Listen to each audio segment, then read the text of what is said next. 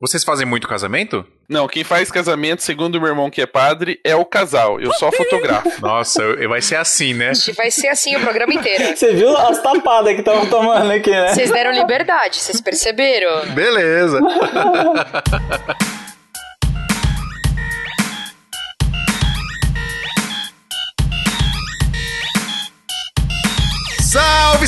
salve, seguidores da nossa querida Santinha! Bem-vindos a mais um episódio do Santa Mãe do Iso Alto. Eu sou o Fio Rocha e hoje a gente vai tretar com os fotógrafos. E pra isso a gente chamou dois fotógrafos top aqui, que é a Ana Cariani e o Rafa Petroco. É assim mesmo que fala, Rafa, seu nome? Com certeza. Não vem com Petrúquio, Petrosco, qualquer outra coisa do tipo. Mas é isso aí. Acertou na primeira. Ah, pretosco é legal.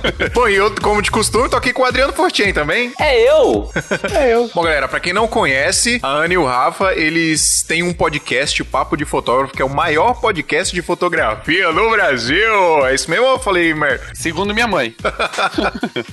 Mano, mas espera aí, é, de fotografia, eu acho que vocês são os maiores mesmo, né? Sem falsa modéstia, pode falar. Olha, eu acho que sim, porque se somar a minha altura com a da Ana, provavelmente é a maior de todos, porque eu sou bem alto, assim, né? tipo, a gente fica grandão.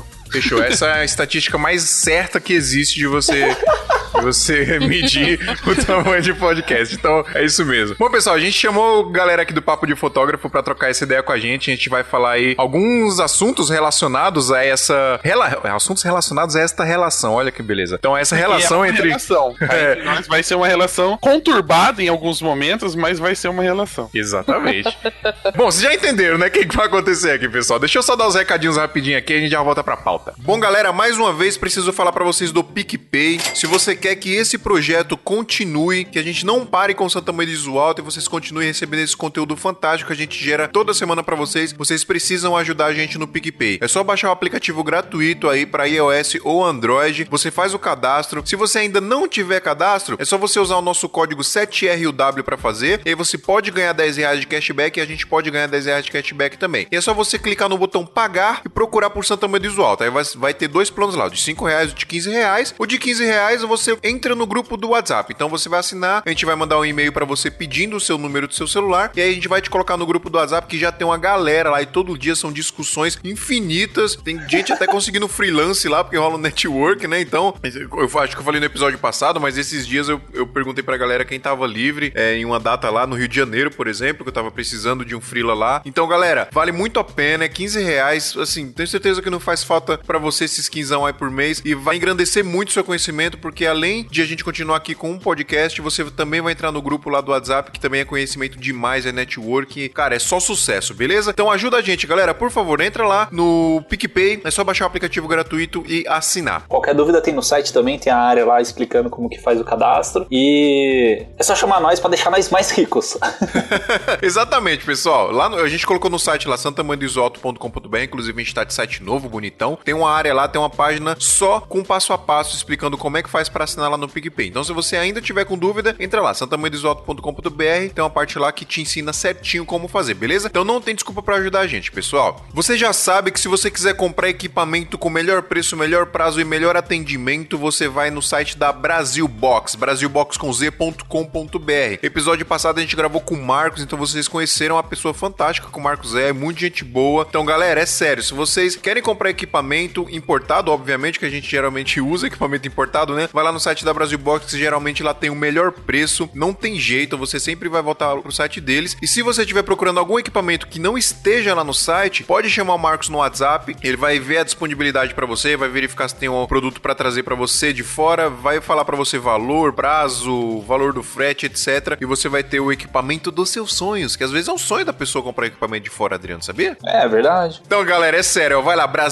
brasilbox.com.br, dá uma moral pra gente lá. Ah, e segue eles no Instagram também, que é brasilbox, eles estão sempre fazendo promoções lá, e o Marcos tá colocando um conteúdo legal também lá no, no Instagram deles, dá uma moral pros caras lá, beleza? Não pode esquecer também de divulgar o nosso grupo parceiro lá no Facebook, o Audiovisuarte. Toda a galera do podcast tá lá no Audiovisuarte, e tem uma galera gigante lá também discutindo todos os dias. Claro que as discussões não são tão próximas e pessoais quanto o nosso grupo do WhatsApp, pra quem assina o PicPay, mas também rolam as discussões bem legais lá também, tá, pessoal? Lembrando que nós estamos em todas as plataformas de streaming e em todos os agregadores de podcast, tá, pessoal? Spotify, Google Podcasts, Apple Podcasts, iTunes, qualquer agregador que você procurar a gente, estaremos disponíveis. Mas se você quiser baixar o episódio, é só você ir em santamanhoisoto.com.br, tem um episódio para você baixar lá. Ou se você quiser ouvir também o episódio pelo site, dá para ouvir, tá, pessoal? Lembrando que todos os links que a gente comenta aqui no episódio estão no post lá no site, tá, galera? Tudo que a gente comenta, o Adriano faz uma descrição gigantesca, assim, super detalhada de tudo que a gente comenta no episódio.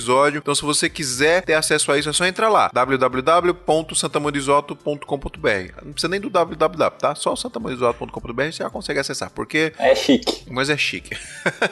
ah, e o nosso e-mail agora tá novo também, ouvintes.santamanisoto.com.br. Mandem e-mail pra gente, pessoal, por favor. Pessoal, lembrando que ainda tem algumas vagas, pelo menos até a data que a gente tá gravando esse podcast, nós estamos gravando agora dia 11 de março. Tem vaga ainda no meu workshop, tá, pessoal? Meu workshop de videoclipe, né? Eu vou ensinar a galera a gravar videoclipe e Steadicam também, que é o pessoal me cobra muito como balancear movimentos criativos e tal. Se você tiver dúvidas sobre o meu workshop, vai lá no meu Instagram, arroba com dois As no final. Lá nos meus destaques tem todo o cronograma do meu workshop, pessoal. Tem tudo detalhadinho lá e tem o link, só você arrastar para cima lá nos destaques, tem um link para você ir para a plataforma que eu estou vendendo o workshop, tá? São pouquíssimas vagas, acho que ainda tem umas três ou quatro. O preço tá bem legal, é só 500 reais e usando o código ouvintesmia você ainda ganha ganha 5% de desconto. E dá para parcelar em até 10 vezes, tá, pessoal? Vai ser aqui em São Paulo, no local próximo do metrô, super fácil de achar, super fácil de chegar. E vai ser o dia todo de conteúdo, galera, das 8 da manhã às 6 da tarde de conteúdo totalmente prático. Nós vamos gravar um videoclipe juntos lá, nós vamos editar o videoclipe juntos, fora todo o outro o conteúdo que eu vou passar para vocês sobre minhas empresas, como fazer orçamento, como destravar sua criatividade, etc. Cara, um conteúdo super extenso sim, tá até apertada a agenda lá no dia, né? O dia todo, mas é muito conteúdo. Então, se você quiser ver como é que eu trabalho, todo o meu workflow de trabalho, as minhas técnicas, etc., vai lá, tá, pessoal? Esse workshop do Fio aí é imprescindível para quem puder ir, mas vamos para a leitura de e-mail, Fio. Bora. Ah, lembrando que você vai estar tá lá também, né, Adriano? No shopping? Eu vou estar tá lá, cara. É. Minha vaga já tá garantida. Não, e tem uma, tem uma galera ouvinte aqui que já tá inscrito, o pessoal que tá lá no grupo também, os, os assinantes do SMIA lá do PicPay. Vai ser da hora, vai ser da hora. Pessoal, a gente vai ler alguns e-mails aqui agora. Se você não quiser acompanhar essa leitura de e-mails, é só você pular pro tempo que o robozinho tá falando aí para vocês agora. 12 minutos e 30 segundos.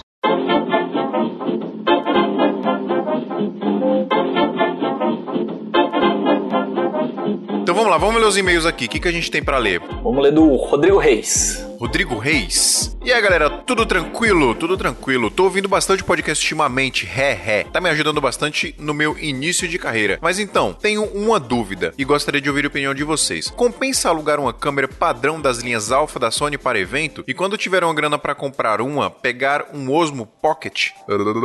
É isso, pegar um Osmo Pocket, que tem um custo-benefício muito bom, usar ele como câmera secundária e continuar alugando a principal, como Sony A6300, A6500, A7 7S, a 7S2, 7S3, até conseguir uma grana maior para comprar nesse porte. Cara, ó, essas câmeras de pequeno porte, por exemplo, a 6300, a 6500, acho que hoje em dia, para quem trabalha com quem é videomaker, é uma câmera obrigatória de você ter. Até porque se você for alugar sempre o equipamento, vai sobrar pouca grana para você, né? A não ser, não ser que você esteja recebendo muito bem pelos trampos que você tá fazendo. porque geralmente a gente aluga câmera aqui quando é trampo grande que o cliente exige um equipamento mais robusto, né? Tipo, é, eu vou gravar um, um, uma livezinha, é, acho que mês que vem, de um cliente que ele exigiu que fosse filmado com RED, né? Ele conhece um pouco, ele, né, de equipamento e tal. E ele falou, Fio, eu quero que seja filmado com RED. Beleza, eu coloquei o valor do aluguel do equipamento na proposta de orçamento. Mas assim, você ficar alugando essas câmeras assim pra fazer evento, eu acho que não rola não, cara. Eu acho que antes de você comprar um Osmo, você tem que investir nessa câmera aí, que acho que vai ser sua câmera coringa para você fazer tudo, cara. Essa da linha A6000, A6300, 6400, 6500, elas são, são câmeras câmeras assim que se você souber usar, você vai fazer tudo o que você quiser com ela, cara. Desde produção de videoclipe até evento, casamento e tudo. Então, acho que é importante você ter. O que, que você acha, Adriano? Cara, acho que é bem isso mesmo. Pelo que eu entendi, assim, a ideia dele seria alocar duas câmeras é, da linha Sony Alpha, né, para fazer os trabalhos dele. O que ele pode fazer é o seguinte: se ele não tiver dinheiro nenhum, zero, zero mesmo, e precisar levantar grana, talvez a alocação seja uma boa. Mas se ele tiver alguma, alguma verba ou uma forma de financiar, uma forma de, é, sei lá, de crédito, cartão de crédito e tal, né? A gente falou bastante isso no episódio passado, né? No episódio 31 com o, com o Marcos da Brasil Box. É, e se você tiver algum dinheirinho, consiga investir numa câmera, compra uma, uma 6300 que seja e, e começa a fazer os eventos com ela. E o segundo câmera, chama um freelance, cara. Porque aí você vai trabalhar com um cara, talvez, que tem um pouco mais de experiência, né? Que você falou que tá começando agora, que vai te passar, talvez, umas orientações, né? Lógico, depende da sua seu contato de pegar um, um freelance legal tal. Mas ele possivelmente vai te passar umas orientações legais, vai te entregar uma segunda câmera no, no meio, né? E vai ser mais uma mão ali para te ajudar a carregar equipamento, coordenar, sei lá, se for o casamento, ou coordenar, sei lá, um, a banda, se for um videoclipe, por exemplo. Exatamente. Eu acho uma boa isso aí também. É, e assim, é, como você tá começando, fazer freelance é muito importante. Você, né? É, tem muita gente que tá começando que se mantém com freelance. E não tem como você fazer freelance se você não tiver câmera. Não dá pra você cobrar o trampo do o, o cachê do, de freelance e ainda alugar a câmera com esse cachê. Não vai sobrar quase nada para você. É. Então, é importante você ter, cara. Foca em comprar a câmera primeiro. Compra essas da, da linha A6000 mesmo. Um A6300 é uma puta câmera, tipo, tá com preço legal. Então, pode comprar ela sem medo. Eu uso um A6300 e eu, sinceramente, não tenho, acho que não vejo necessidade de ter outra. Eu quero comprar a Blackmagic Pocket, porque acho que é um upgrade que faz sentido, mas fora isso, cara, acho que minha A6300 faz tudo que eu preciso. Então, vai nessa aí que é melhor. Ou pelo menos uma, uma T5i, né? Uma T4i. É, exatamente. Eu acho que ela já atende bem, que é uma câmera da Canon mais baratinha. É, mas aí a partir dela você vai fazendo upgrade, né? Você vai melhorando o seu equipamento conforme o tempo. Exatamente. Então, Rodrigo, você falou também sobre o Osmo, né? Então, o que acontece? Eu gosto bastante do dele. Eu acho que ele dá um movimento legal pro, pra sua filmagem, né? Ele tem uma dinâmica bacana, mas ele não chega ainda na qualidade de uma DSLR ou de uma mirrorless, né? Então, talvez compense você investir primeiro, ter uma ou no caso duas câmeras, DSLR ou mirrorless, para conseguir fazer seus trabalhos, né? E depois você investe num, Osmo. Até mesmo porque uma DSLR você pode colocar num, num Crane ou mesmo num Steadicam e conseguir fazer o mesmo tipo de imagem. O Osmo é legal, ele é legal, mas você tem que pensar bem aonde que você vai encaixar ele, porque assim, é, se você tem luz, a imagem dele é muito bonita. Se você não tem luz, se abaixa a luz, é, o ruído dele começa a aumentar um pouquinho e talvez não, não consiga balancear tão legal com as outras câmeras. É, o Osmo, na verdade, ele é um equipamento assim, dá para usar como um equipamento profissional, mas você tem que saber usar muito ele assim, tem que saber o momento certo de usar. Ele não vai substituir nunca uma câmera dessas que a gente acabou de falar né? Então tem, tem que tomar um pouco de cuidado com isso. O Osmo é legal para você ter como uma, uma, parada secundária ali mesmo, pra você fazer alguma coisa secundária, mas câmera principal nunca vai substituir, né? Eu prefiro manter pelo menos uma câmera principal, uma DSLR ou uma mirrorless, e mais para frente você pega um Osmo. É isso aí, tá certo. Fechou, Adriano? Bora pra pauta então? Bora nessa!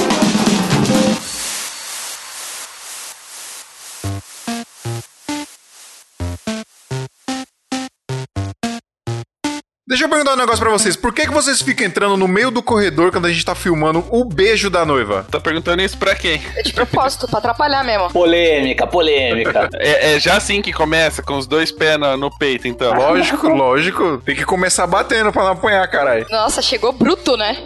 bruto, bruto. É aquele, a gente falou que era grandão, então ele tá querendo vir pro pau mesmo. Tem que ameaçar, fiquei com medo. Olha, no meu ponto de vista é o contrário, né? Eu acho que a presença do cinegrafista no corredor é muito mais frequente que a dos fotógrafos. Exato, isso tem uma explicação. Tem sempre uma justificativa, porque, por exemplo, na entrada dos padrinhos ou da noiva, por exemplo, da noiva acontece com maior frequência. Eu fico lá no altar ou com uma 85 ou com uma 70-200. Eu queria entender por que, que um cinegrafista vem com um gimbal ou a Steadicam e vem acompanhando, grudado na noiva com a 35mm. Ele não pode ficar lá no altar junto com a gente com uma 70-200 também, uma 85. Você fala quando ele vem por trás assim? Por trás, pela frente, já teve cinegrafista. Até com aquela Steadicam de colete, sabe? Já teve, eu já Nossa vi, já senhora. fiz casamento assim. Isso porque a gente conversou com o cara e pediu pra ele não entrar no corredor no momento da noiva. Mas enfim, a nossa experiência, a minha experiência com essa é o cinegrafista mais atrapalha do que nós. Não, peraí, vamos, vamos,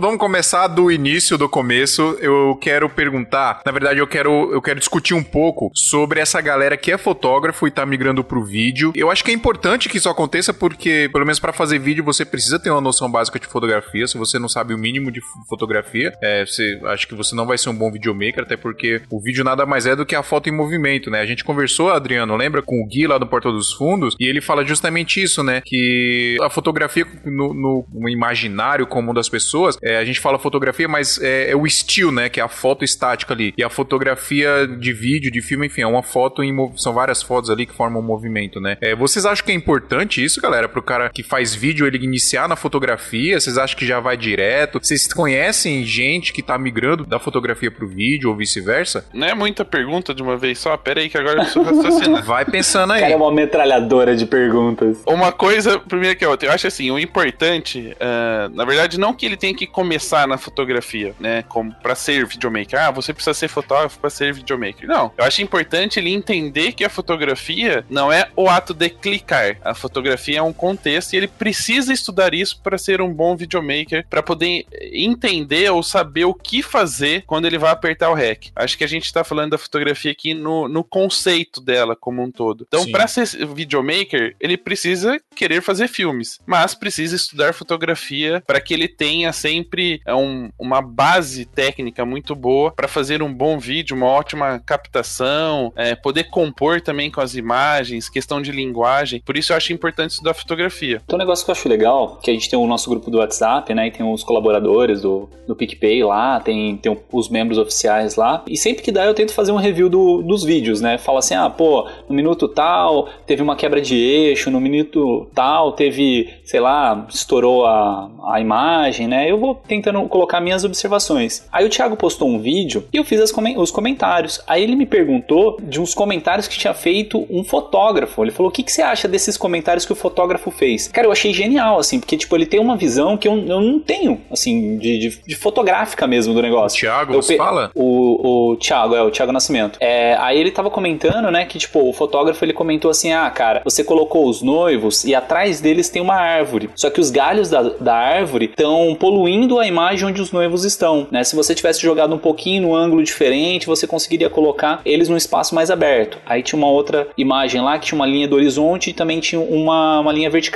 Ele falou, pô, cara, você tá usando aqui, é uma ideia de movimento quando você usa a linha vertical. Então essa imagem não é para você usar bem isso. Cara, eu achei assim genial, foi uma, uma visão de um fotógrafo sobre um vídeo que assim me acrescentou demais, vendo assim o review de outra pessoa, né, que não tinha nada a ver comigo, assim, eu não fui eu que fiz o vídeo. Mas sabe o que, que eu acho estranho? Eu já vi muito fotógrafo que começa a trabalhar com vídeo e às vezes o cara é bom fotógrafo, o cara, o cara fotografa muito bem, mas ele não consegue filmar bem, sei lá, ele não consegue usar a visão que ele tem da fotografia no vídeo, né, de enquadramento e etc. Por que será que É isso porque acontece? são coisas diferentes. Vamos lá. é, tentando usar essas duas, esses dois lados. As observações do fotógrafo são baseadas na questão de composição e linguagem. O fotógrafo tá acostumado a ver a cena ah, parada. Então ele já imaginou a árvore, o casal, e ele tem tempo, enquanto esse casal tá parado, se posicionando e, e direcionando, ele tá compondo a imagem. Então ele tem tempo de prestar atenção no que tá acontecendo à volta, se realmente um galho entra no casal, se o horizonte, eh, se não tá simétrico, enfim. Enquanto ele tá posicionando e dire- dirigindo o casal, ele tem uma ideia, ele consegue ver isso porque ele vai tirar, tem um clique, ele precisa de um momento. E o cinegrafista, às vezes, tá naquele momento, tipo assim, ele precisa dar movimento à cena. Por mais que ele tenha essa composição, se ele vai fazer, por exemplo, um giro no casal, em algum momento esse galho, o ângulo que ele tá fazendo vai ser diferente. Então, essas observações que ele fez no vídeo do cara, tá muito, muito provavelmente o fotógrafo analisou os takes ou o vídeo por inteiro é, parado. Tipo, é como se ele desse um pause e ficasse imaginando como ele faria a foto. É um frame, querendo- né? É, e querendo ou não, assim, é, não é uma desculpa, mas querendo ou não, é muito mais fácil você analisar e sugerir alguma coisa depois que ela tá pronta, né? Muito provavelmente eu, como fotógrafo, também, em alguns momentos, vou errar e vou fazer o galho aparecendo, na- passando por cima da cabeça, o horizonte cortando o pescoço. É, é porque eu tô ali no momento, na, na, na emoção, no sabe, fazendo o negócio acontecer, em algum momento um detalhezinho desse ca- acaba pulando. E pro videomaker que precisa estar em constante movimento e já pensar em como ele vai ah, dar continuidade nessa cena de uma outra maneira, em outro local, em outro cenário, é, às vezes acaba despercebido. E o fotógrafo analisando aquilo estaticamente parado na frente do computador, é, só para fazer aquilo, ele vai encontrar esses pequenos erros de composição, mas que são normais e o fotógrafo também erra. Isso não quer dizer que ele não, er- não erra ah, com frequência também. É, na verdade, quando você pega um. É como você falou, você pega um trabalho pronto ali que tá, que tá pronto, é, muito, é fácil de você ir lá e criticar, né? Mas ali na hora mesmo é complicado de você ver essas coisinhas, né? É, a gente faz isso todo dia, né? A hora que a gente sai de um ensaio e começa a olhar umas fotos e fala, puta, podia ter ido um pouquinho mais pro lado aqui, podia É. ter sido mais simétrico. Sempre tem. É mais fácil você avaliar o trabalho do outro do que avaliar o próprio trabalho. Sim, mas é, eu gosto dessa, dessa parte de avaliar e tal, né? É meio que até um hobby meu. assim, Você acabo- não gosta, Adriano. Você não gosta de fazer isso. É, o- é o, é o- sua meta de vida é fazer isso. Quem não gosta de pôr defeito na coisas alheias? Não, mas assim, eu peguei muito isso depois que eu fiz o, o Make Move Prime, né? Aí o, o pessoal, os brigadeiros lá fizeram análise do meu portfólio e, e, cara, assim, eles foram comentando, assim, detalhes que eu não via, sabe? Então aí eu falei, pô, é, é legal isso, né? Eu começo a fazer isso no, no vídeo do pessoal que pede, lógico, eu não vou sair, tipo, dando opinião aleatória, mas assim, o pessoal que pede eu tento fazer essa análise até pra melhorar a minha visão do, da coisa, né? Então eu, eu acho bem legal isso aí, esse negócio de, de análise de portfólio. E ele tá aproveitando o assunto do, do Make Move, né, que eu comentei, tá falando com o Benevides lá, cara, ele tá saindo, né, o, o Rafael Benevides, ele tá saindo da foto pra vir pro vídeo, né, cara? Nós tá puxando mais um aqui pro, pra área do audiovisual. Mas é legal assim, só pra comentar do Benítez, faz tempo já que ele tá nesse. No, em cima do muro. Que ele já fotografava e filmava o making off da noiva sozinho. ele Nossa fazia Senhora. tudo ao mesmo tempo. É, já faz uns 3, 4 anos que ele faz isso com uma certa frequência. E vou meio que pegar um pouco dessa, desse gancho pra falar da outra coisa que vocês já tinham pautado nesse pedacinho do, do programa. Que é sobre o fotógrafo não ter ah, um bom. Ser um bom fotógrafo não significa que você vai ser um bom cinegrafista. E isso é muito com relação à linguagem. Porque tem várias coisas que envolvem um vídeo, pelo menos no meu ponto de vista. E isso eu tô falando como fotógrafo e não como videomaker. Mas por ter amigos videomakers, eu tenho mais ou menos uma, uma noção. Você, você não tem preconceito com videomaker, você até tem amigos que são. Não é isso aí? É, bem isso, bem isso. Eu só faço ele tropeçar na cerimônia, mas, é, tipo, mas não é preconceito, é só pra sacanear mesmo. Então, mas esse negócio do Benevides eu acho bem legal, porque assim, eu, eu vejo os vídeos dele, ele tem uma estética mais europeia tal, né? Dos vídeos de câmera mais parada, né? Deixar o movimento acontecer na frente da câmera, que, assim, se você analisar, volta muito pro lado de, da, da foto, né? Porque a foto é uma câmera parada ali, é registrando o momento, né? Que ó, o tempo dela é diferente. É, então, é justamente usando esse exemplo que eu queria completar o pensamento. É, é que assim, aí o que acontece com os, os, os fotógrafos que não são bons videomakers é que ele tenta transformar a fotografia dele com o movimento. Tipo, ele tenta fazer um GIF, entendeu? Nova moda, álbum de casamento em É, GIF. E existe, só que pro vídeo, principalmente pra eventos sociais, existe uma outra linguagem. Você não pode pensar na sua foto e tentar colocar movimento nela, a não ser que você tenha uma linguagem como Santi Veiga, por exemplo, que é o, o- o mais parado, assim, que é ele compõe e faz acontecer o movimento na frente. É, o- a linguagem hoje do casamento aqui no Brasil é o cinegrafista está em constante movimento, tanto que já estão até diminuindo o número de tripés no altar, né? Agora a maioria já tá com quase todos os cinegrafistas do casamento já estão com um gimbal, com a câmerazinha lá em cima e estão sempre se movimentando, porque o vídeo no Brasil pede movimento, as pessoas pedem movimento. E aí essa linguagem das- do cinegrafista brasileiro para o fotógrafo é completamente diferente. E eu vou dar um exemplo bem simples, porque ontem eu passei por isso. Tava fazendo um trabalho e aí eu tava fazendo a decoração e o cinegrafista vinha fazia um posicionamento totalmente diferente. Aí eu falava, vou tentar fazer igual, que eu vi no visorzinho dele lá que ficou legal essa composição. A hora que eu abaixava para tentar fazer algo parecido, não ficava igual. Tipo, não dava o mesmo resultado, eu não me sentia satisfeito. É, é justamente porque existe uma linguagem do movimento, né? Ele sair de um ponto e pro outro, e para fotografia ela é muito estática. Então, se o fotógrafo, se- da mesma maneira que o, o cinegrafista tem que estudar fotografia para entender de composição, de luz e etc, o fotógrafo precisa entender de storytelling e de continuidade, para ele poder saber aonde o movimento dele, para onde o movimento dele vai e para que ele vai, pro- né? Qual vai ser a continuidade daquilo. Por isso que muitos fotógrafos acabam pecando, né? Fazem um trabalho medíocre, digamos, tipo mediano ah, no, no filme, porque ele não entende, ele não estuda essa, esse outro lado, né? Tipo, seria inverter os papéis. Enquanto o cinegrafista estuda fotografia, ah, o fotógrafo deveria estudar cinegrafia, que é estudar mais ou menos ângulos, composições, movimentos, storytelling, etc, para poder entregar um trabalho legal. Acho que você tem que, que- você tem que que nutrir muito sua mente com referência também, né, de vídeo. Exato. a gente faz exato. isso muito com foto, mas acho que com vídeo, talvez você tenha que fazer isso de, de uma forma mais, sei lá, mais forte, porque justamente por conta de movimento, de você. Às vezes você pega um cara que você gosta do trabalho, você vai meio que nutrir a sua mente ali com aquele movimento que ele faz, com tipo de enquadramento e tudo. A galera usa muito regra dos textos também, que também é usado em fotografia, mas tudo aplicar isso tudo com movimento, né? Porque aqui no Brasil também você pega as, as referências maiores, né? O que, que é? É que dá os outros, que tem bastante movimento nas imagens dele, né? Por mais que tenha os depoimentos, que é um pouco mais estática, mas tem bastante movimento na, no conteúdo. O Guilherme Coelho, que é movimento pra onde vai ter movimento. Eu acho que é Cinemotion. Guilherme Né? Coelho tem mal de Parkinson de movimento nos braços. Ele não sabe ficar parado. Onde você vê, tem movimento. Aí você sai do Brasil, né? Você, sei lá, vai pra Argentina, por exemplo, tem o Mariano Teocrito, que é, é parado. Você vai pra Espanha, o Santi Veiga mesmo, também umas imagens mais paradas. Eu acho que é, é muito também do nosso mercado, né? Eu acho que o público pede essa questão de mais movimento. Até por a gente ser um povo mais alegre, mais na animado. verdade, Adriano, eu acho que não, viu, cara? Eu acho que na verdade isso é tendência, porque é, eu, por exemplo, eu tô começando a tirar um pouco de movimento. Eu tô começando a fazer uma coisa mais parada ali, uma coisa mais é, de fazer com- como o Santi Veiga faz mesmo, né? De compor ali e tentar pegar o movimento da cena. Porque eu, assim, eu sinto que, que você vai amadurecendo um pouco como videomaker, como fotógrafo, e você sente que talvez é, aquele, aquele bagulho cheio de movimento, sei lá, não me agrada mais tanto, entendeu? Eu quero um negócio mais pensado ali na hora. Mas isso eu acho Assim, que é desde que ele- tendência. Que ele, signifique alguma coisa, né, no caso. Exatamente, exatamente. E é tendência, vai, vai ter cara que vai fazer assim, vai ter cara que não vai fazer. Tem uns caras, por exemplo, que tipo, são, são discípulos do Guilherme Coelho, né? É, eu não tô falando isso de uma forma ruim, não tô dizendo que é ruim você fazer isso, mas tem, tem uns caras que eu sigo no Instagram aqui, por exemplo, que às vezes o vídeo do Instagram começa a tocar e eu acho que é do, do Guilherme Coelho. Aí eu vou dar uma olhada e falar, ah, não é. Porque, tipo, é muito igual, assim, sabe? E aí eu acho que eu, particularmente, eu tento fugir um pouco disso pra tentar buscar uma linguagem minha, sacou? E aí, por conta dessas tendências, é aí. Por isso que a galera fala, ah, muito movimento, é o que rola hoje no vídeo, é por conta dessas tendências, né? Querendo ou não, o Guilherme Coelho ele é o maior hoje do Brasil de casamento, né? Então, ele vai ditar tendência sempre, não tem jeito. E aí essa galera vai seguindo e a gente vai acabando vendo mais trabalho desse tipo, né? É, e só duas observações. É, aí a gente entra justamente.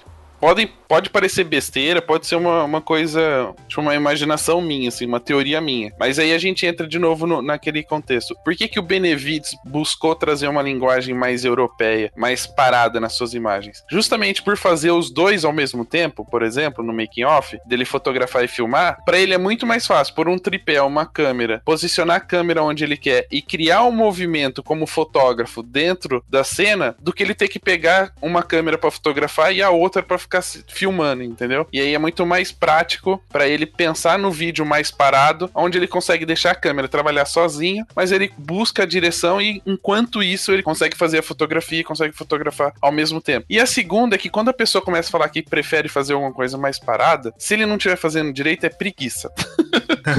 Vou fazer mais parado, porque eu não aguento mais ficar andando 12 horas no casamento, subir e descer ao star. Então eu vou ficar aqui no meu cantinho, põe a câmera e espera o negócio acontecer. Era só uma provocação pro cinegrafista, tá? Tem um negócio que o, o Beiso fala bastante no Vida de Motion, que ele fala da, da galera que vai pro motion design, né? Que normalmente ou o cara vem do design ou o cara vem do vídeo. Aí ele cai no motion design, o cara que vem do vídeo é o cara que tem o time, ele tem o, o tempo da coisa, ele tem o feeling. O cara que vem do design é o cara que tem a noção de estética. É, e eu vejo muito essa relação, assim, em questão de, de foto e vídeo, né? Tipo assim, o, o fotógrafo que ele vem pro, pro vídeo mesmo tal, ele tem essa noção de estética, tem noção de enquadramento, de posicionamento. O, o videomaker, ou no caso um editor, por exemplo, que venha pro vídeo, é o cara que tem noção mais do time mesmo, né? É o cara que vai criar conforme o tempo tá acontecendo, conforme o movimento tal, mas assim, o enquadramento em si, ele tem que dar uma estudada também na área de foto, né?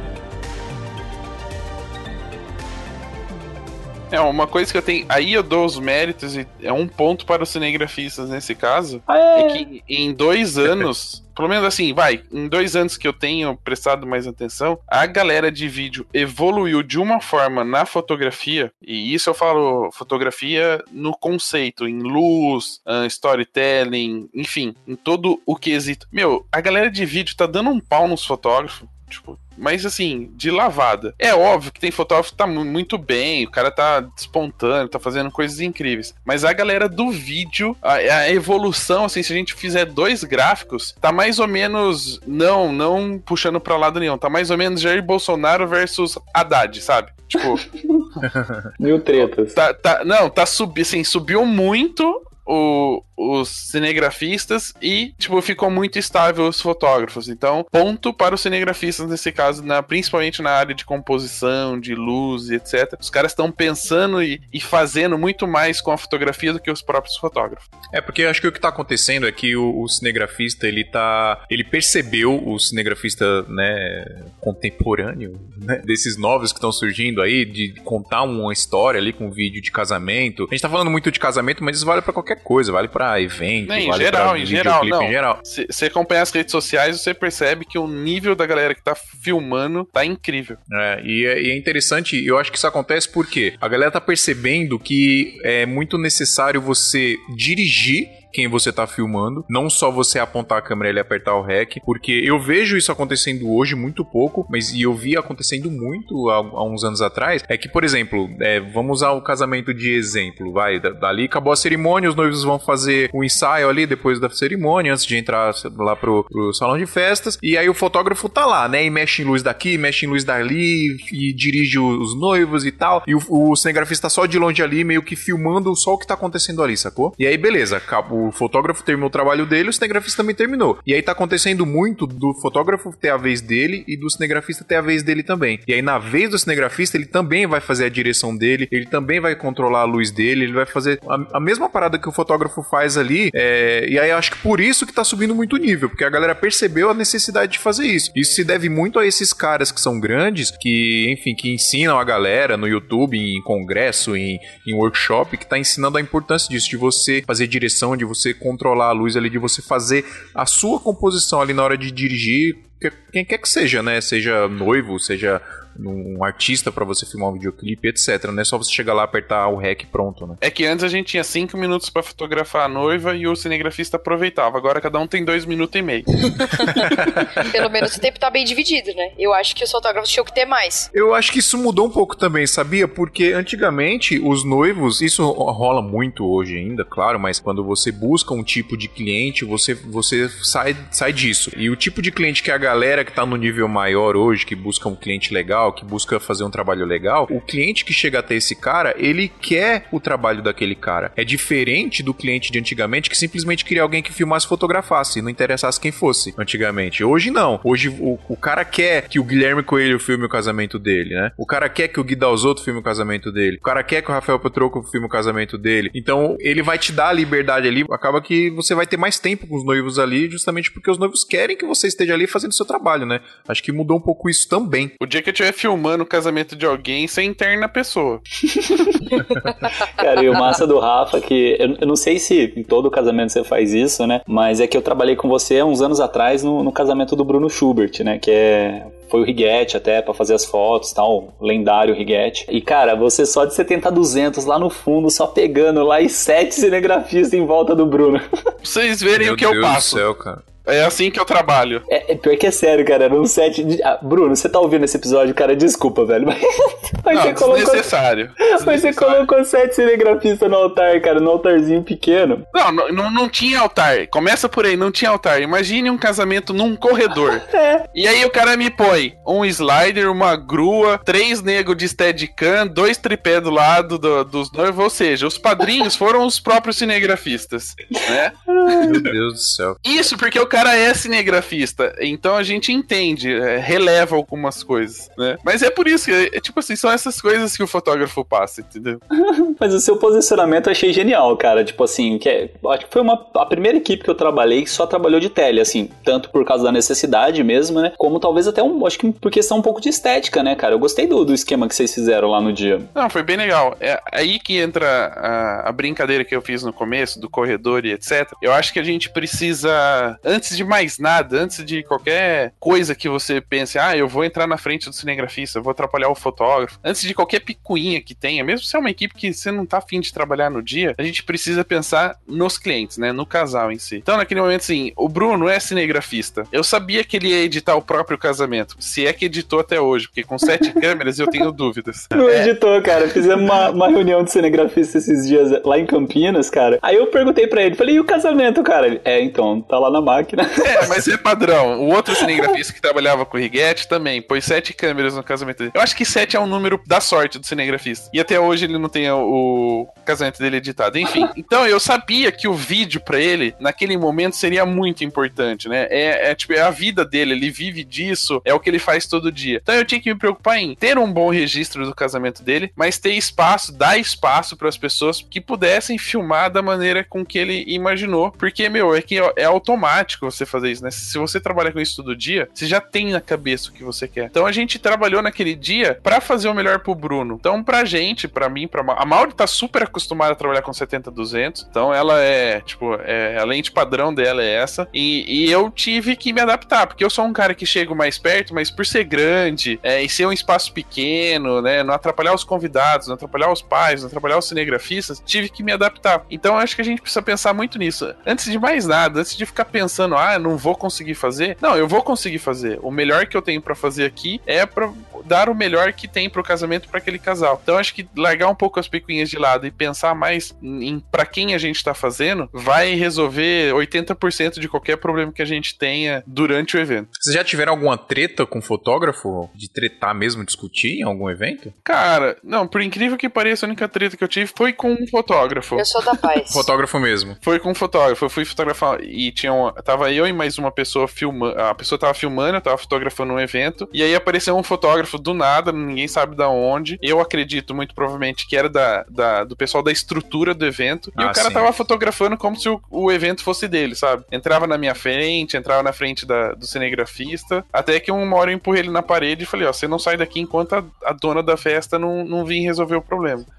Já aconteceu isso comigo também, cara. É mais, é mais questão de pessoas sem, sem noção, assim, é. tipo, meio perdido. Era um cara do buffet, o buffet tinha contratado. Acho que era a primeira vez que tinha feito decoração lá no lugar, tinha feito buffet e tudo. E eles contrataram um cara para filmar e fotografar. E foi nessa pegada aí. O cara ficou atrapalhando. Mas aí eu. Eu chamei ele e falei, irmão, você tá me atrapalhando, cara. Você precisa ficar longe. Já teve caso de. Aconteceu outro, outra vez, acho que de uma mina da decoração também, tava tirando foto da decoração. E ela entrou na. Tipo, na entrada da noiva, ela entrou na frente de todo mundo, assim, sacou? E a gente não, não conseguia filmar nem fotografar. E aí eu só peguei no ombro dela, ela tava abaixada, assim, eu só peguei no ombro dela, assim, deu uma empurradinha, ela meio que caiu pra trás, assim, botou a mão atrás pra não cair. Olha a maldade, cara. Mas é, cara, porque, ó, primeiro, a gente, a gente foi pago pra estar tá ali, pra filmar aquilo ali. E, tipo, uma pessoa que não é da equipe, não é nada. Porque a gente que tá da equipe, a gente troca ideia, né? A gente tá ali, tá se ajudando. Até porque você vai ser cobrado depois. Disso, Exatamente. Né? Aí vem a pessoa e, pá, aí depois a, pessoa, a menina veio pedir desculpa e tudo. É que na hora ali, no calor do momento, ela não viu o que tava fazendo, né? Mas aí teve, tive que chegar lá e, né, dar não tinha, não, dava, não tinha como falar. Tipo, meu, para, sai daí. Tipo, a noiva tava entrando, tá ligado? Eu tive que pegar ela e empurrar. Falei, não tem como, né? Dá um peteleco, pedala roupinha. É, foi bem isso.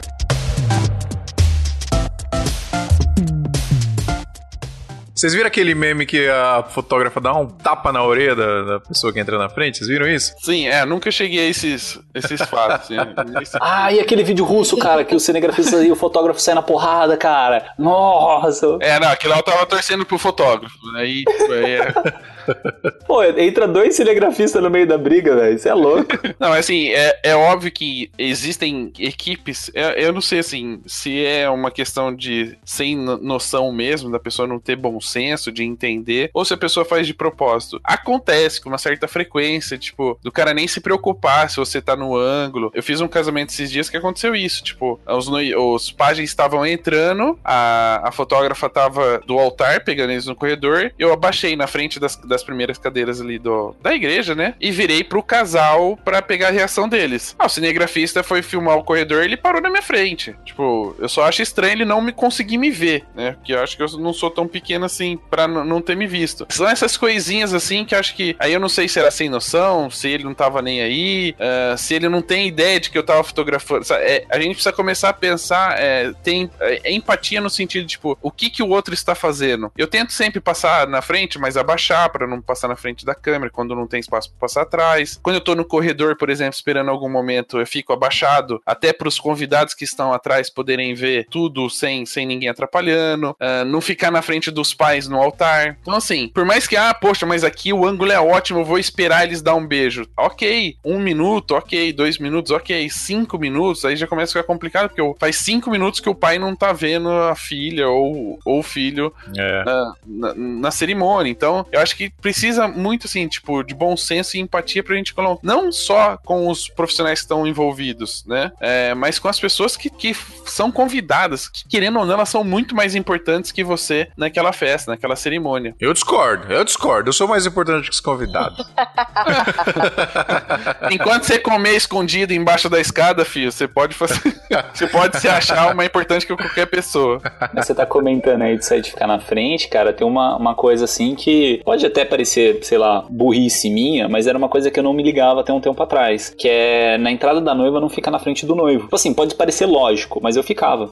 Literalmente, assim, eu, dependendo do ângulo, eu ficava. E, cara, você tá na frente do noivo ali, tem mais um monte de profissional na frente do, do noivo, na frente do corredor, o noivo não consegue ver a noiva na entrada, né? Então eu acho, acho bem válido mesmo esse, esse puxão de orelha aí que você tá dando. É, e é, é aquela brincadeira no começo, né? Tipo, ah, eu já vi muito cinegrafista, e acontece. É, eu não sei se são pessoas que não procuraram né, desenvolver o trabalho, assim. Porque quando a gente participa de congressos, quando a gente começa a, a olhar o trabalho de outros profissionais que hoje são referências, a gente começa a perceber pequenos erros que a gente comete e que vai, e isso vai nos moldando e vai nos mudando durante o período. E algumas pessoas, a gente sabe que os caras uh, foram formados numa escola e eles não estão nem aí para esse tipo de coisa e querem continuar fazendo o que sempre fizeram. E aí vem essa. Uh, eles só trocaram o equipamento, né? Eles estavam acostumados a vir com a stead de colete, com aquele braço gigantesco que ele conseguia filmar 2km do, de onde ele estava. E ele trocou por uma, um gimbal e uma, e uma câmera mirrorless. Só que ele continua com a sensação de que ele precisa vir andando o corredor inteiro, grudado na noiva e com o pai, que ele precisa ter aquela cena. Quer fazer um take? Dá três passos para trás, faz o take e sai do corredor. Que as outras pessoas precisam ver a noiva, o fotógrafo precisa pegar a entrada dela, tem outro cinegrafista no altar, ele pode fazer ela entrando. Eu acho que a gente precisa começar a pensar nisso, sabe? É, isso... Falta um pouquinho de empatia na hora de fazer o negócio. É, é por mais que você tenha, ah, eu tenho, eu fui contratado para fazer a melhor foto, o melhor take, não sei o quê, ok, mas o melhor take é aquele onde você faz e não é nem percebido. Onde a hora que o casal vê o vídeo ou vê a foto e fala assim, nossa, mas cadê os caras, né? Da onde ele tirou essa foto? Como ele fez esse take? Eu acho que é isso que mostra que a gente é um bom profissional. A hora que a galera para e fala assim, meu Deus, aonde ele tava essa hora que ele fez essa foto? não, é o que a Ana falou, acho que falta muita empatia mesmo, porque, beleza, você foi contratado para fazer o melhor take ali, mas o fotógrafo também foi contratado para fazer o melhor take. Então vocês dois estão ali trabalhando junto para entregar Exato, um trabalho legal pros noivos, né? Então... Todo mundo sempre entrar num num acordo, tem que trabalhar todo mundo junto, porque se eu te ajudo, você me ajuda, entendeu? Exatamente. Esse aqui é um, um contrato mais importante que o noivo está assinando com a noiva. é. não, mas às vezes é até um pouco de, de questão de experiência, né? Eu, eu, falo assim, até por mim mesmo, tá? Porque eu não tô no mercado de casamento há tanto tempo, né? Eu tô, acho que uns 4, 5 anos no mercado, assim. E muitas coisas eu fui aprender, tipo assim, ano passado, que, tipo, sei lá, que eu não tinha noção nenhuma, né? É, essa questão de, de posicionamento mesmo. Eu fiz o, o Make Movie Prime, né? Fazendo uma propaganda, mas uma propaganda gratuita mesmo pro, pro evento, mas é que foi assim um choque para mim, cara, porque você tá convivendo ali uma semana inteira com um monte de gente da mesma área, só conversando sobre aquilo, ainda tem uns palestrantes que falam um monte de coisa. Teve até uma brincadeira que a gente fez do, com o Rafael Bigarelli lá, né, que tipo, o pessoal falou, ah, junta aí uns grupos, tal, não sei o que, e vocês têm que fazer uma temática de como que é a vida do fotógrafo e do cinegrafista para eles conviverem juntos. Aí a gente fez um vidinho lá, brincando de queijo com goiabada, até acabamos ganhando lá o, o prêmio lá do, do Make Movie. Mas assim, tipo, é, você tá perto de pessoas que te passam essa experiência é muito válido, sabe? Porque eu mesmo, assim, eram poucas pessoas que, que vamos dizer assim, tinham experiência suficiente para me passar ou mesmo estavam dispostas a isso. Então, posicionamento eu acho que é uma questão super importante, assim. Hoje, uma das coisas que eu prezo muito é quebra de eixo e os fotógrafos, ou, ou no caso o cinegrafista, né, é tentar ficar um pouquinho mais abaixado do que é, a estatura normal. Né? Por que, que um pouquinho mais abaixado que eu falo? Se o cara conseguir, tipo, ajoelhar no momento que a, que a câmera tem que ficar parada, sei lá, ele tá com monopé, por exemplo, tá filmando os votos do, do noivo e um outro cinegrafista tá, vota, tá pegando os votos da noiva. Se ele conseguir abaixar um pouquinho mais, o fotógrafo lá atrás consegue tirar a foto aberta, né? Sem pegar a cabeça do, do cinegrafista. Então eu, eu dou bastante valor a isso e, e coisa assim que ó, você acaba aprendendo em congresso, aprende em, em workshop, vai aprendendo em, com, com outros profissionais, né? Com essa troca de conhecimento. Tem uma coisa que me irrita muito em cerimônia é guarda-costa de tripé. Ai, nossa, cara, o cara deixa o tripé e vai. Nossa, velho. O cara, o cara põe o tripé lá, dá o rec e fica atrás da câmera parado sem fazer nada. Com aquela cara de bunda, né? É, então. O tripé já tá atrapalhando, o cara consegue atrapalhar mais ainda. É, não, são duas pessoas, duas coisas pra remover do fundo depois da fotografia na hora de pôr no álbum, né? Se é só o tripé, é mais fácil, te dá um content aware e tal, e dá uma resolvida. Mas quando tem um cara com um terno, gravata e não sei o que, se junta, você não sabe se é padrinho, se é o. Enfim, é, isso me irrita muito. E quando posicionam o tripé e ele fica bem na frente da mãe da noiva e a mãe da noiva é baixinha, o tripé tampa ela e ela não aparece em É maioria das fotos. é por isso que eu falo, é ótimo alguém subir no palco e falar, olha, 35mm é linda, dá pra fazer várias fotos, mas a pessoa precisa entender, por exemplo, se ah, é um tripé, vai ficar um tripé no altar. Por que não usar uma lente, um objetivo, uma 70-200, uma 85, e pôr esse tripé atrás do padrinho, tipo, escondido pra quem olha pro altar? Então, era uma 70-200 na frente da mãe da noiva. É, então. É, põe uma 70-200 lá na- atrás do último padrinho, porque aí você consegue com, em 200. Põe lá por na exemplo, sacristia. Um, um bom ângulo. É, mas assim, mas você consegue esconder. Não, o cara põe uma 35 no tripé e gruda o tripé lá no altar. Você não sabe se é um tripé, se é o coroinha. É, mas a gente tem que pensar também, porque nem todo mundo consegue ter tudo isso de equipamento, né? A galera não é todo mundo que pode ter uma 70-200. Eu acho que nessa, nesse quesito aí vale mais você trocar ideia mesmo. Vale mais assim, mas você. por exemplo, uma 85 1.8 custa 1.200 reais. Você parcela em 10, dá 120 reais por mês. Dá pra. Você já resolve um meio caminho. Dá pra você pôr o tripé um pouquinho mais pra trás do que usar uma 35 e grudar no casal, por exemplo. Entendeu? Eu acho que. E, por exemplo, se sou eu no casamento, eu tenho uma 70-200, não tô usando, e o cinegrafista fala assim: olha, eu, eu, pra eu pôr o tripé um pouquinho mais pra trás, você empresta a lente? Meu, é óbvio que eu vou emprestar. Se você não vai me atrapalhar e eu não tô usando a lente, coloca aí e vai pra um canto. É, e aí entra a questão de trocar ideia, né? É, exatamente. Eu, por exemplo, quando eu, eu. Muito difícil fazer casamento com outra equipe de fotógrafo. Como a gente faz na produtora, a gente faz foto e vídeo, então geralmente é sempre a mesma equipe, a gente meio que já se entende. Mas quando acontece, cara, putz, eu tento ficar brother dos caras, tá ligado? Eu tento ficar brother dos fotógrafos no nível assim de tipo, e aí, cara, tá legal aqui, aqui te atrapalha, tá ligado? E a gente fica nessa. E é engraçado que quando você toma essa atitude, mesmo se o cara for um pau no cu, ele vai começar a ter essas atitudes com você também, entendeu? Ele vai começar, oh, não, beleza, e aqui, tá, não sei o quê. Tipo, é a história da gentileza gera gentileza, né? Se você começa a fazer a parada. E pode acontecer o contrário também, de você, você ser um cara folgado e o cara querer folgar mais ainda pra ver quem. com- começar a competição ali pra ver quem quer mais folgar. Não, mas assim, você falou de, de equipe e tal, eu acho que é uma das coisas bem importantes, assim, para quem tem, é, como posso dizer, uma grande quantidade de, de evento, assim, é tentar manter sempre a mesma equipe, porque quanto mais elas estão trabalhando junto, mais entrosado é. Eu vejo assim, porque eu faço freela, eu não, eu não fecho casamento meu, assim, é muito raro, já fechei alguns, mas é muito raro. Eu faço muito freelance pros outros. Então, assim, quando você nunca trabalhou junto, um e o outro fica perdido. Até mesmo o primeiro casamento que eu fiz com você, Phil. Tipo assim, um olhava pro outro, e aí, e aí, o que, que você faz? O que, que você faz? Sabe? Tipo, não tem aquele mesmo É. entrosamento do, de um pessoal que já tá trabalhando, sei lá, pelo menos há uns quatro, cinco casamentos juntos. É, e roteiro é super importante nesse momento, né? Por mais que você não tenha trabalhado junto, definir. Aí eu falo como experiência de segundo fotógrafo. Por exemplo, quando eu trabalhava com o Riguete, tinham duas equipes, o Riguete e a esposa dele. Quando eu trabalhava com o Riguete, o criativo era ele. Porque a noiva contratou o olhar dele. E isso é super importante, principalmente pra quem é fotógrafo e tá ouvindo o bate-papo aqui. Quando a noiva contrata o Guilherme Riguetti, ela tá contratando o olhar dele. Então eu, como segundo fotógrafo, tenho que garantir o casamento para que ele fique à vontade de criar, para criar. né? Exato. Você tem que fazer o arroz com feijão ali, né? Exatamente, pra ele poder entregar aquilo que a noiva tá esperando. Porque a noiva não tá esperando as minhas fotos como segundo fotógrafo. Tá esperando as fotos lindas e criativas dele. E aí eu tenho que fazer um bom trabalho pra ele ficar livre e se sentir tranquilo pra poder desenvolver o trabalho dele. Quando eu trabalhava com a esposa dele, que era a maioria das vezes, era o contrário. Ela era a pessoa que sempre garantiu, tanto quando ela ia trabalhar com o Guilherme, era ela quem fazia o arroz com feijão. Então aí eu tinha que buscar ser o criativo. Então eu tinha segurança de que ela estava fazendo o arroz com feijão para eu poder desenvolver a fotografia mais criativa, mais artística, lógico, sempre tentando manter o padrão do que o Rigetti apresentava, que na hora da venda ele fala, ó, essa é a primeira equipe, já tem um casamento fechado, se você for me contratar, você vai contratar a segunda equipe. E aí, é uma outra coisa que as pessoas precisam entender. Linguagem é uma coisa, estilo fotográfico é outra. Eu mantinha a linguagem do Guilherme Rigetti porque eu trabalhava pra ele, mas eu tinha o meu jeito de fotografar, né, o meu estilo de fotografia. Então, ele usava muito, ele fazia muito close, ele usava muito 70-200, a 85, e eu não, e eu, em um período eu gostei muito de fazer mais aberto, então as minhas, eu chegava no máximo nas 50mm, por exemplo, mas eu mantinha um padrão de linguagem que o Rigetti utilizava. Então, a gente precisa sair para ir trabalhar mais ou menos tendo uma ideia do que vão pedir pra gente, né, do que esperam da gente. Então, mesmo que você trabalhe como freelance, como cinegrafista, isso eu faço porque eu acompanho um fotógrafo aqui em Campinas que ele faz os dois, fotografa e filma, a equipe dele já sabe. Ele quando ele fala assim, ó, você vai ser o câmera 1, você é o câmera 2, câmera 3 e câmera 4, os caras já sabem qual é a função de cada câmera. Ele não precisa ficar explicando. É, isso é muito importante mesmo, de você Então já... ele fala, ó, o câmera 1 é o cara que vai ficar com gimbal, vai fazer todos os movimentos. O câmera 2 é o que vai ficar no tripé de frente pros noivos. O câmera 3 é o que pegar a reação e o câmera 4 vai fazer X coisa. Eu já acho quatro câmeras um puto exagero, velho, de você filmar Não, uma casa. é, é um exemplo.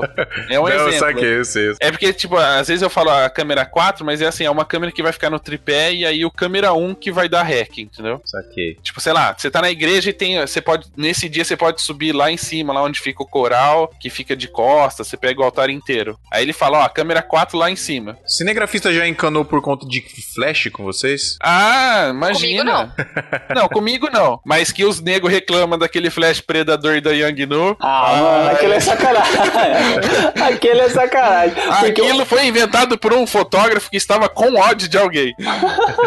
porque assim, o, o flash mesmo, o estouro do flash, você ainda consegue resolver na edição, assim, se for muito importante esse take, porque tem uns aplicativos, né? Tipo o Flash Remover da, da New Blue FX e tal, você consegue remover o estouro do flash. Mano, eu fico impressionado que o Adriano sabe o nome dos bagulho, velho. Eu nunca.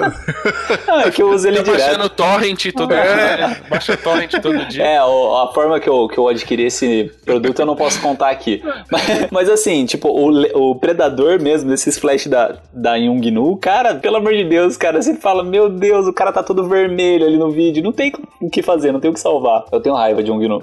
É mais assim, eu em questão de fotografia, é, depende do que para que vai usar. É lógico que dependendo do, do momento, se tiver um LED que eu não preciso ficar gastando minhas pilhas, ótimo.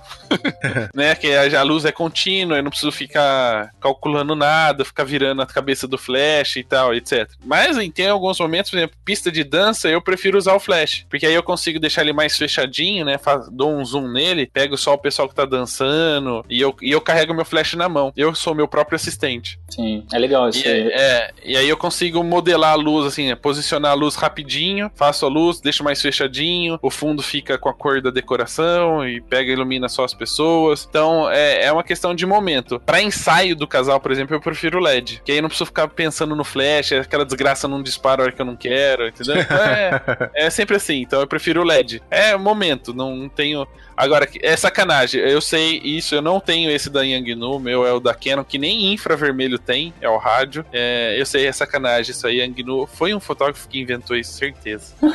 Eu, particularmente, cara, eu não tô nem aí pro flash, velho. Pode tacar flash em qualquer momento que for. Só na, na hora que eu for fazer algo mais criativo ali, na hora do ensaio e tal, que eu vou dirigir os noivos, que eu vou fazer algum take mais legal ali. Aí ele sim. Aí se, o- se o. Já, já aconteceu, inclusive, do fotógrafo. eu- enquanto eu tô filmando, o cara tá aproveitando ali a, o, o- a direção que A eu tô direção. fazendo, a parada que eu tô fazendo, é, vai e dá um clique. Aí eu, ô, ô, mano, dá uma segurada aí que agora não pode ter flash aqui, né? Eu juro que a hora que você falou tá, pode tacar o flash, se você entrar na minha frente no corredor, com certeza eu vou tacar. Não faça isso, sem violência. Mas assim, fora esse, esse momento, cara, eu não ligo não. Na hora da cerimônia mesmo, velho, putz, taca a flash aí, tô nem aí. Eu come... É, mas é que a sua cerimônia também é cortada, né? Então, eu acho que isso facilita bastante, assim, que você consegue picotar ali se tá muito estouro de flash. Não, não, eu, eu, eu entrego na íntegra também, Você dependendo do pacote que íntegra? eu, dependendo do pacote que eu não fechar, eu entrego na íntegra, íntegra também. Só que aí que tá, como a cerimônia é uma parada muito pessoal, assim, a- pelo menos a forma que eu entrego, né? A cerimônia eu vou entregar pros noivos na íntegra ali, inclusive tem pouquíssimos cortes. Eu acho que não tem problema você ter flash, você ter, sei lá, vazou um pouquinho do fotógrafo no fundo, assim, isso aí eu não vejo problema nenhum, cara. Falando em fotógrafo que vaza no fundo, tava vendo um vídeo hoje do, do Jeff Dutra, em dois minutos lá do Sammy Day dele, a cabeça assim do Everton Rosa passando. Eu, ah, moleque! Ah, mas é o Everton, né? Pera aí, é o Everton. A noiva paga pra ele aparecer. É, mas tá desfocadinho, assim, nem dá pra perceber que assim, você sabe que é o Everton porque o Everton é o Everton, óbvio, né? Por causa do Por causa do topete. topete. Passou, passou o Johnny Bravo na frente da câmera. Já sabe é quem é. o Everton Rosa.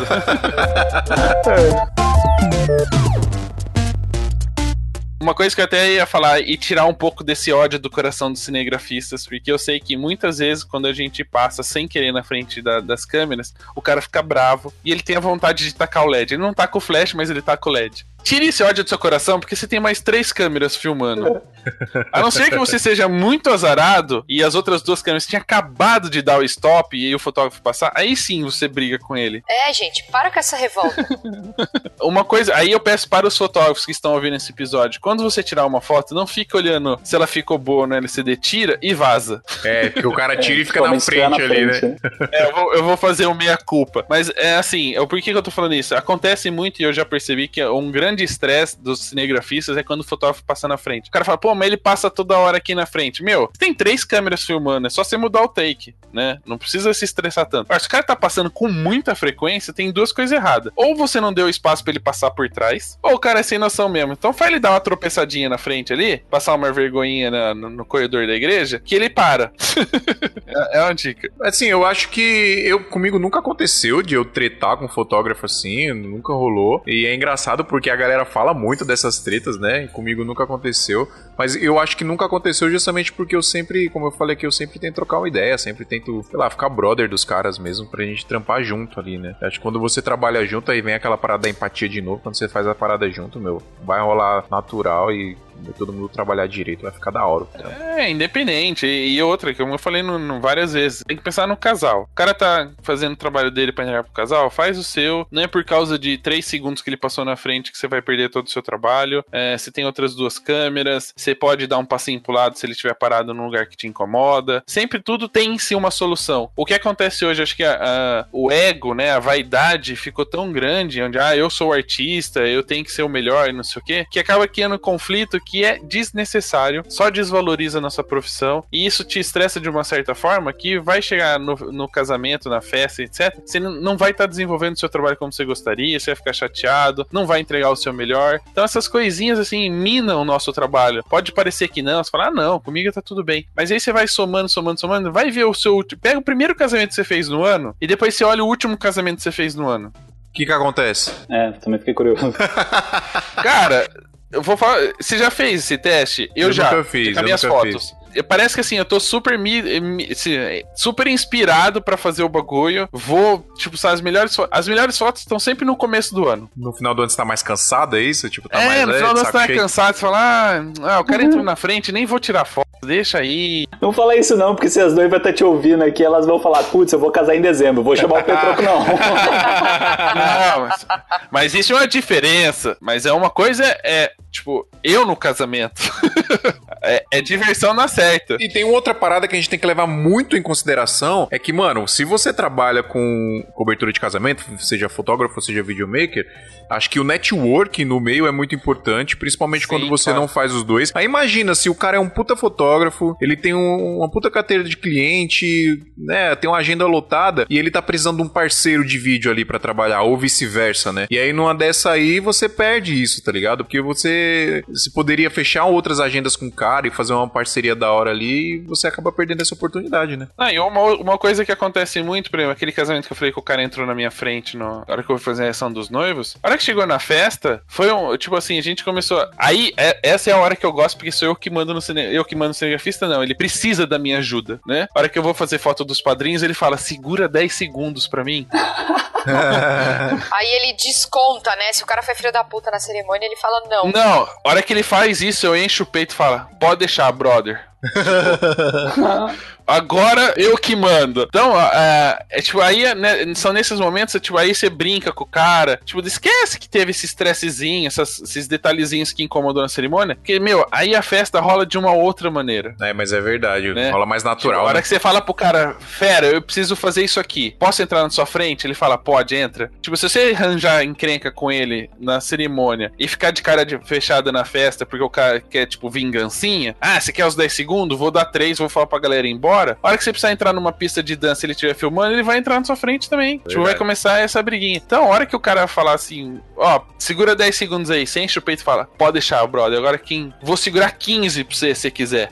E aí você fica lá fingindo que tá tirando foto pro, pro pessoal ficar paradinho lá, entendeu? Só pra filmar. É, e, meu, e muda completamente a- a- o clima, o ambiente que você tá trabalhando. E tudo dá certo nesse momento. Sabe qual que é o melhor momento pra você fazer amizade com um cinegrafista ou com um fotógrafo? Quer dizer, fazer amizade Na com a janta. Outra equipe é na janta. Infelizmente, infelizmente só acontece depois da cerimônia, né? E, e pergunta, e ainda você pergunta pro cara, quer uma coca? Eu vou, tra- vou pegar. É, mano, pegar. exato. Já aconteceu várias vezes, tipo, de a galera, mano, eu tô com fome, velho. E, mano, eu- no casamento eu sou doidão, velho. Abri o, o buffet, o corta-fila dos convidados mesmo, e vou lá comer rapidão, porque senão a gente não consegue fazer festa depois. Corto mesmo, entro na frente. A não ser que seja um buffet que ofereça lá um espaço reservado e sirva separado a equipe. Mas se não for, cara, eu vou direto. E aí, às vezes, rola muito do- dos fotógrafos também assim, né? Ah, Vou, não vou, vou. Falei, irmão, vamos lá, vem comigo. aí os Bora caras vai já corta a fila lá junto comigo, e aí, mano, você já fica brother do cara. Infelizmente, só acontece depois da cerimônia.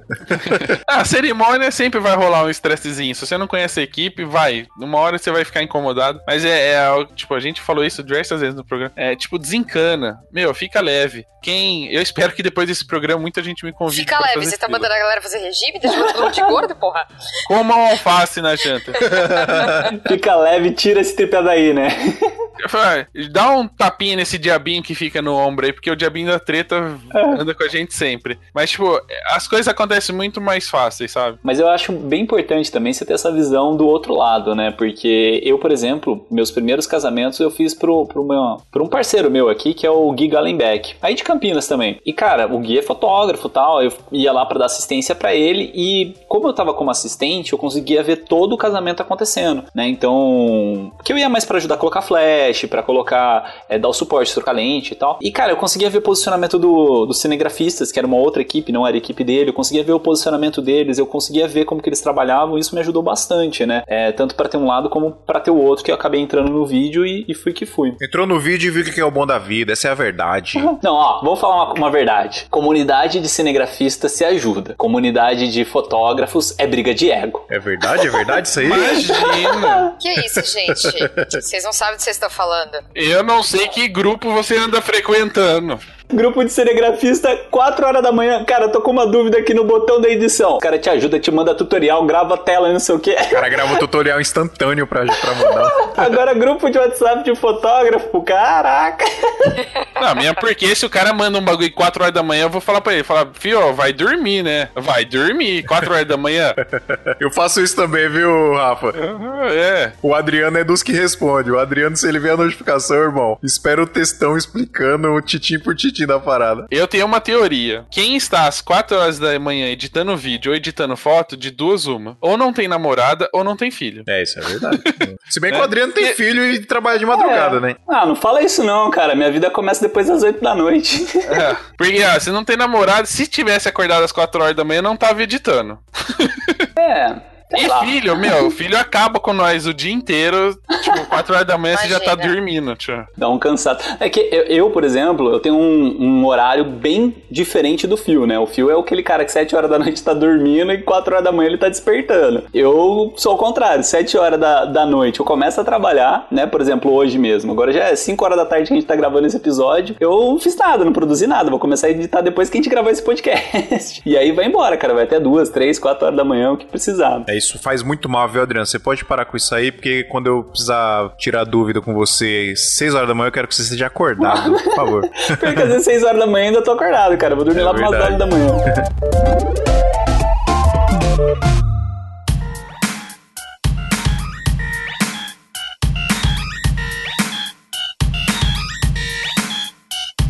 Ô, galera, vamos fazer o jabá do podcast de vocês aí? Explica aí pra galera o que, que é o papo de fotógrafo. Não, primeiro me fala quanto tem que pagar. O negócio de fazer jabá é pago.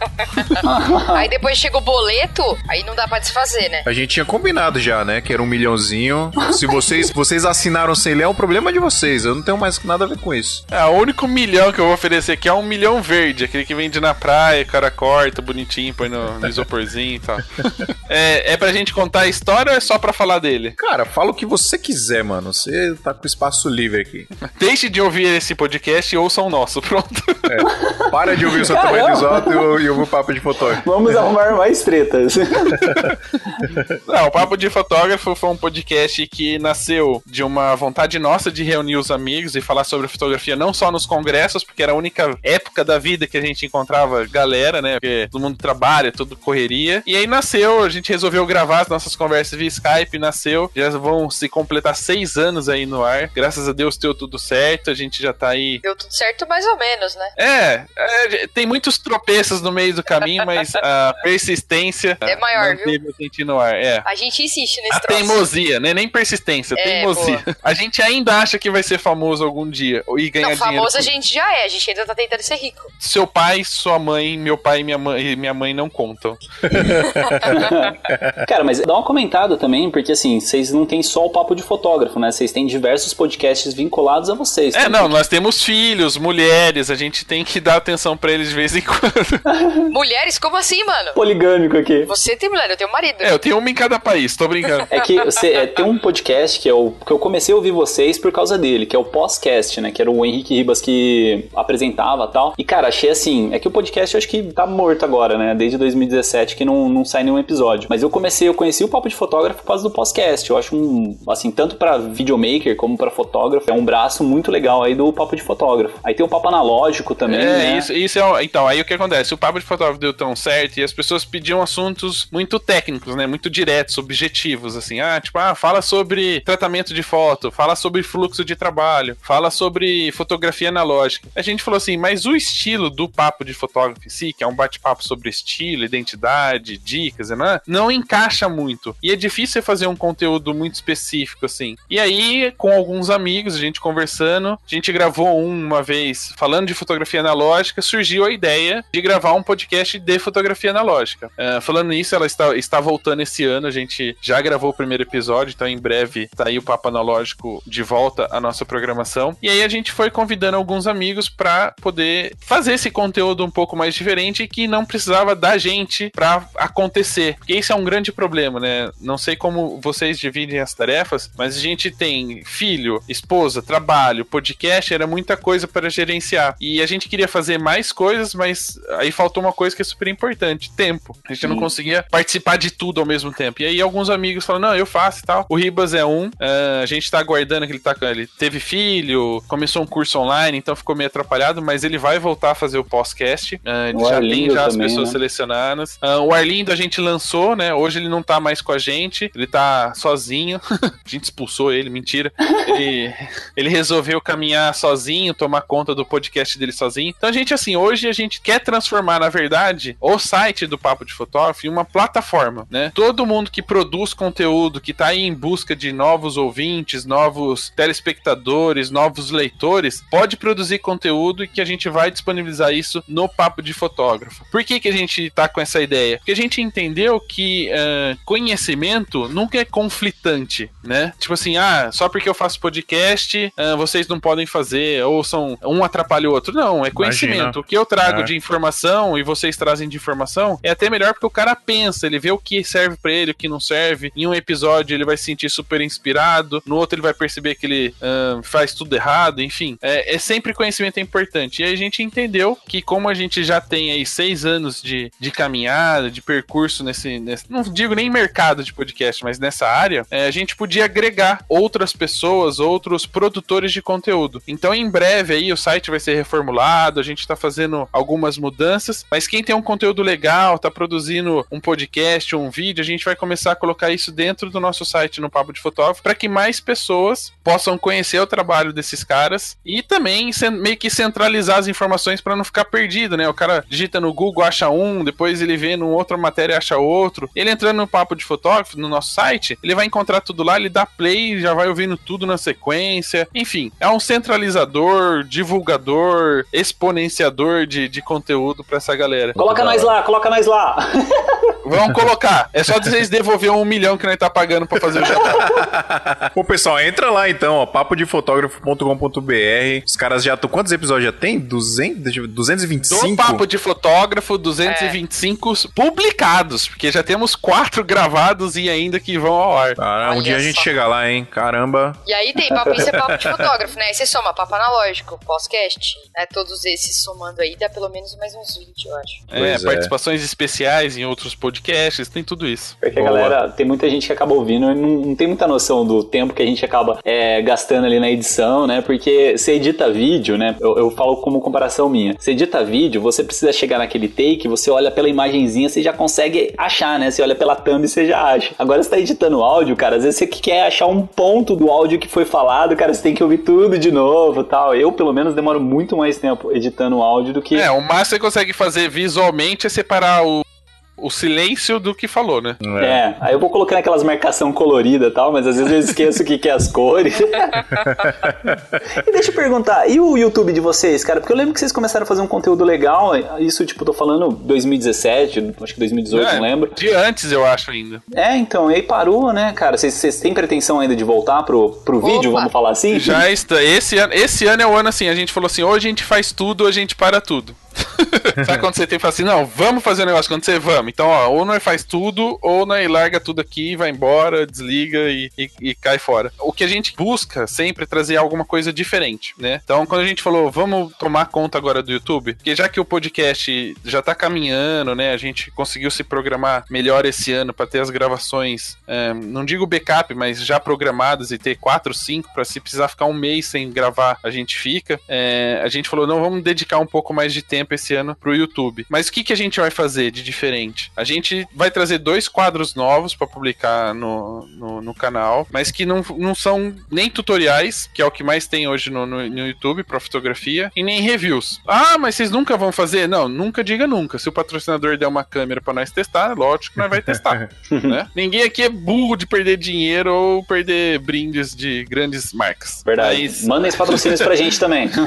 mas assim, é, a- se a gente for fazer, a gente quer fazer de um jeito diferente do que é feito. Então tem dois quadros que vão estrear em breve. A gente tá fez as gravações, tá no processo de edição. Estamos criando a identidade visual dos quadros para lançar ele já bonitinho. Então em breve aí, dentro de um mês, provavelmente já vai estar no ar pelo menos ah, um episódio de cada novo quadro, que é um- uma maneira diferente de falar de fotografia, mas que é uma maneira que a gente gosta. A gente sempre, ah, o que a gente sempre buscou foi não a gente falar de fotografia. Primeiro porque a gente acha que a gente não sabe nada, né? A gente nunca sabe tudo, então a gente convida as pessoas que sabem ou que a gente gostaria de ouvir para que possam falar sobre esse assunto. E segundo, porque eu acho que a gente já vive uma vida tão solitária, né? Eu não sei vocês assim, mas por exemplo, quando eu tô trabalhando, eu tô sentado só eu aqui na salinha, no computador, editando foto, é solitário. O tempo que eu passo fotografando, que é, sei lá, 10 horas, eu tô meio que solitário, porque eu não posso, não sou um convidado da festa, eu não fico interagindo com todo mundo. Eu fotografo e, e apesar de interagir com algumas pessoas, mas é um, é um trabalho um Um pouco. foco ali, né? É, Você usa controle de Xbox pra editar suas fotos, que nem o Henrique Ribas comentou? Que eu, Não, depois não que ele falou chique, isso. não, depois que ele falou isso, eu falei: caramba, genial, cara. Você fica deitadão assim. Pelo menos eu tenho uma cama aqui perto de mim. Eu fico deitadão só editando com o controle. Anotem essa frase, todos se preparem, todos os ouvintes, peguem uma caneta e um papel. A preguiça faz as pessoas geniais. É verdade. Porque pode prestar atenção. Toda vez que tem preguiça de fazer alguma coisa, você inventa, você cria algo que as pessoas falam: puta que pariu, cara. Que o cara ideia que inventou aquele apagar a lâmpada batendo palma, né?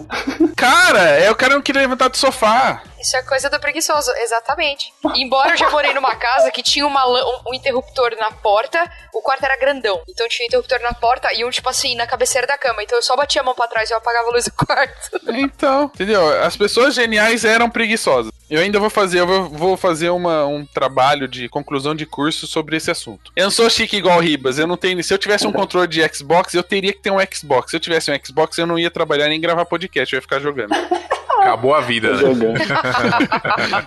Galera, muito obrigado vocês terem topado participar aqui com a gente do nosso humilde podcast que tem nem um ano de vida ainda, mas a gente quer chegar longe é igual vocês, vocês são uma referência pra gente e muito obrigado vocês toparem participar aí, foi muito da hora o papo. Imagina, a gente que agradece. Valeu, obrigada pelo convite. E vou falar uma coisa pra vocês. Isso vale pra qualquer pessoa que hoje tá entrando na fotografia, tá entrando no vídeo, tá entrando no mundo do podcast. Vocês estão com a faca e o queijo na mão. Vocês estão entrando já com um conhecimento técnico, já com uma bagagem maior do que a gente. Se você pegar o nosso 31 primeiro episódio, provavelmente você vai parar no quinto minuto. o nosso primeiro episódio é bem sofrido também, viu, mano? Vou te É, falar. não, mas assim, mas eles já começam com um baga- uma bagagem muito maior. Vocês vêm do vídeo, vocês são do vídeo, vocês estão acostumados com storytelling, conhecem o processo de edição, sabe como é que isso funciona? Muito provavelmente o primeiro episódio de vocês tá muito melhor que os nossos, sei lá, os 50 primeiros. Olha, não sei não, vou A gente ouvir, já hein? passou com aquele facão cortando mato na frente, né? A questão é, sei lá, pra vocês terem uma ideia, no episódio anterior eu ainda briguei com a Ana sobre uma questão técnica do programa, que muito provavelmente vocês não passem por isso daqui adiante. Brigou com a Ana, você sentiram? Mandou. Não, não é mandão. É um problema técnico, eu só fiz uma observação. Ah, então você fez a observação, você não brigou. É, briguei. Vai começar a brigar. Eles vão começar a brigar agora. Não. Peraí, olha o seu WhatsApp agora. Ah, detalhe, gente, eles não são um casal, tá? Não, Antes de não qualquer É, isso é coisa. super importante. Mas se eles ouvirem o papo de fotógrafo, eles vão descobrir. Então, pessoal, é isso aí. Ouve lá o Papo de Fotógrafo, papodefotógrafo.com.br e não esqueçam de mandar e-mail pra gente, santamanhodesolta.gmail.com pra engrandecer o papo aqui. Sempre fica muita coisa de fora. Então, se vocês tiverem dúvidas, manda pra gente que a gente vai ler no próximo episódio, beleza? Galera do Papo de Fotógrafo, muito obrigado. Valeu, Adriano. E até semana que vem. Falou! Alô? Eu vou entender se até semana que vem que ele vai me convidar de novo. Estará aqui sempre. Santa Mãe do Alto. Este episódio é um oferecimento de Brasil Box. Porque às vezes é um sonho da pessoa comprar equipamento de fora, Adriano, sabia? É verdade. Não, peraí. É. Isso aí. Adriano tomou um susto que eu chamei ele agora. Este podcast foi editado por Pedro Calarissa.